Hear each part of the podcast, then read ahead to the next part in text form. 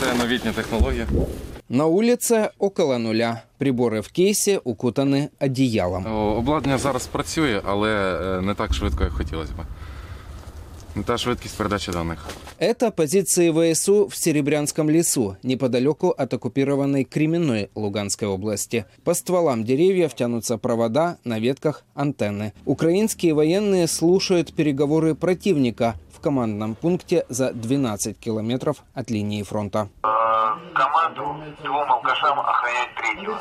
Задача радиста не просто отслушать радиоперехват, но и расшифровать его. Например, фраза «заварите 5 чайных пакетиков на 38-м оранжевом» значит, нужно подготовить 5 китайских артиллерийских снарядов и открыть огонь по конкретной украинской позиции. Радист сразу же передает расшифровку командиру подразделения. У солдат будет несколько минут, чтобы спрятаться в траншеях и спастись.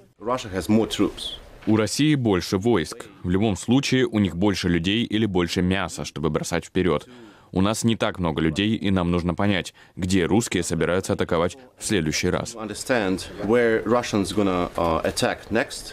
To understand where Russians gonna uh, attack next. Этот военный командует подразделением «Кролики Черкеса». Название отсылает к одному из постулатов китайского стратега Сунь Цзы «Притворись слабым, даже если ты силен». А кроликов никто всерьез не воспринимает. Под командованием Черкеса служат 50 человек. Переговоры по радио они слушают круглосуточно. інформації про е, прибуття нової техніки, про прибуття бо- боєкомплекта, про е, прибуття паливозаправників, е, про е, доставку нових зеків в смугу.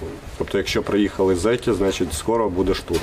Недавно российские военные атаковали соседнюю бригаду, но благодаря радиоперехвату военнослужащие были готовы. Работа радистов также помогает украинским подразделениям определить, куда именно нанести удар.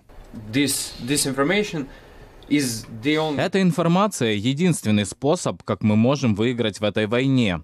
Любые гаубицы, которые нам дали Соединенные Штаты, любые Storm Shadow или другие ракеты, которые дает нам Франция, Великобритания, Германия, не будут полезны, если они не будут знать, куда нанести удар.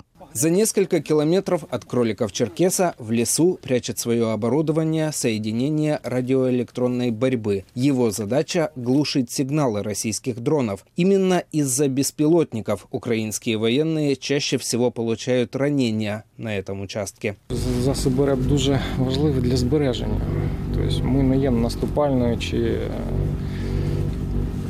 засобом ураження. Якби такий е, щит, який захищає. В последнее время западная пресса постоянно пишет о том, что ВСУ критически не хватает людей и боеприпасов. В этих условиях роль разведки еще больше возрастает, чтобы уберечь своих солдат и нанести максимальный ущерб противнику. Григорий Пырлик. Настоящее время.